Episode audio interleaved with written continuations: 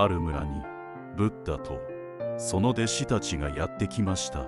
ブッダは大変人気があり多くの人が彼の教えを聞きに集まりました。多くの者たちは彼の慈悲深さとブッダがどんな時も起こらないことを話題にしていました。それに感心した一人の男がブッダの凄さを友人に語っていました。その話を聞いた別の男が言いました。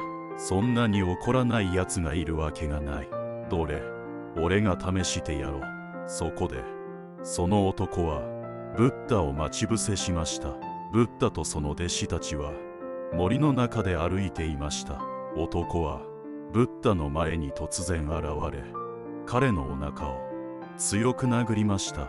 殴られたブッダは尻餅をつきました。突然のことに弟子たちは戸惑い尊敬する死が殴られたことに怒りました。しかしブッダは何も言わずに立ち上がりまた歩き始めました。それを見た弟子たちは怒ってはいけないと怒りを制しブッダに従って歩き続けました。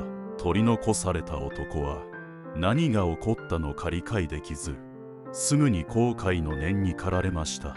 彼は急いでブッダのもとへ駆け寄り謝罪しました。ブッダは言いました。何に関する謝罪でしょう。男は答えました。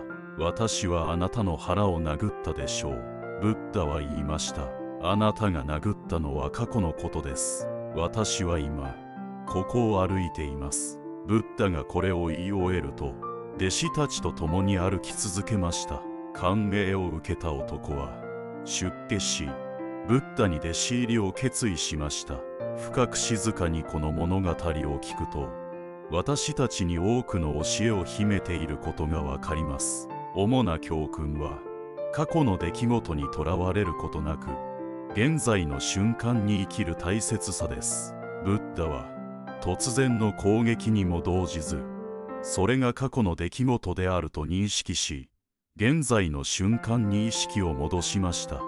怒りや恨み過去の出来事にとらわれることなく現在の瞬間を生きるという仏教の革新的な教えを示しています。このように反応せずに今に集中することは非常に難しいことです。ですが皆さんの生活の中で怒りに駆られた時この話を思い出してみてください。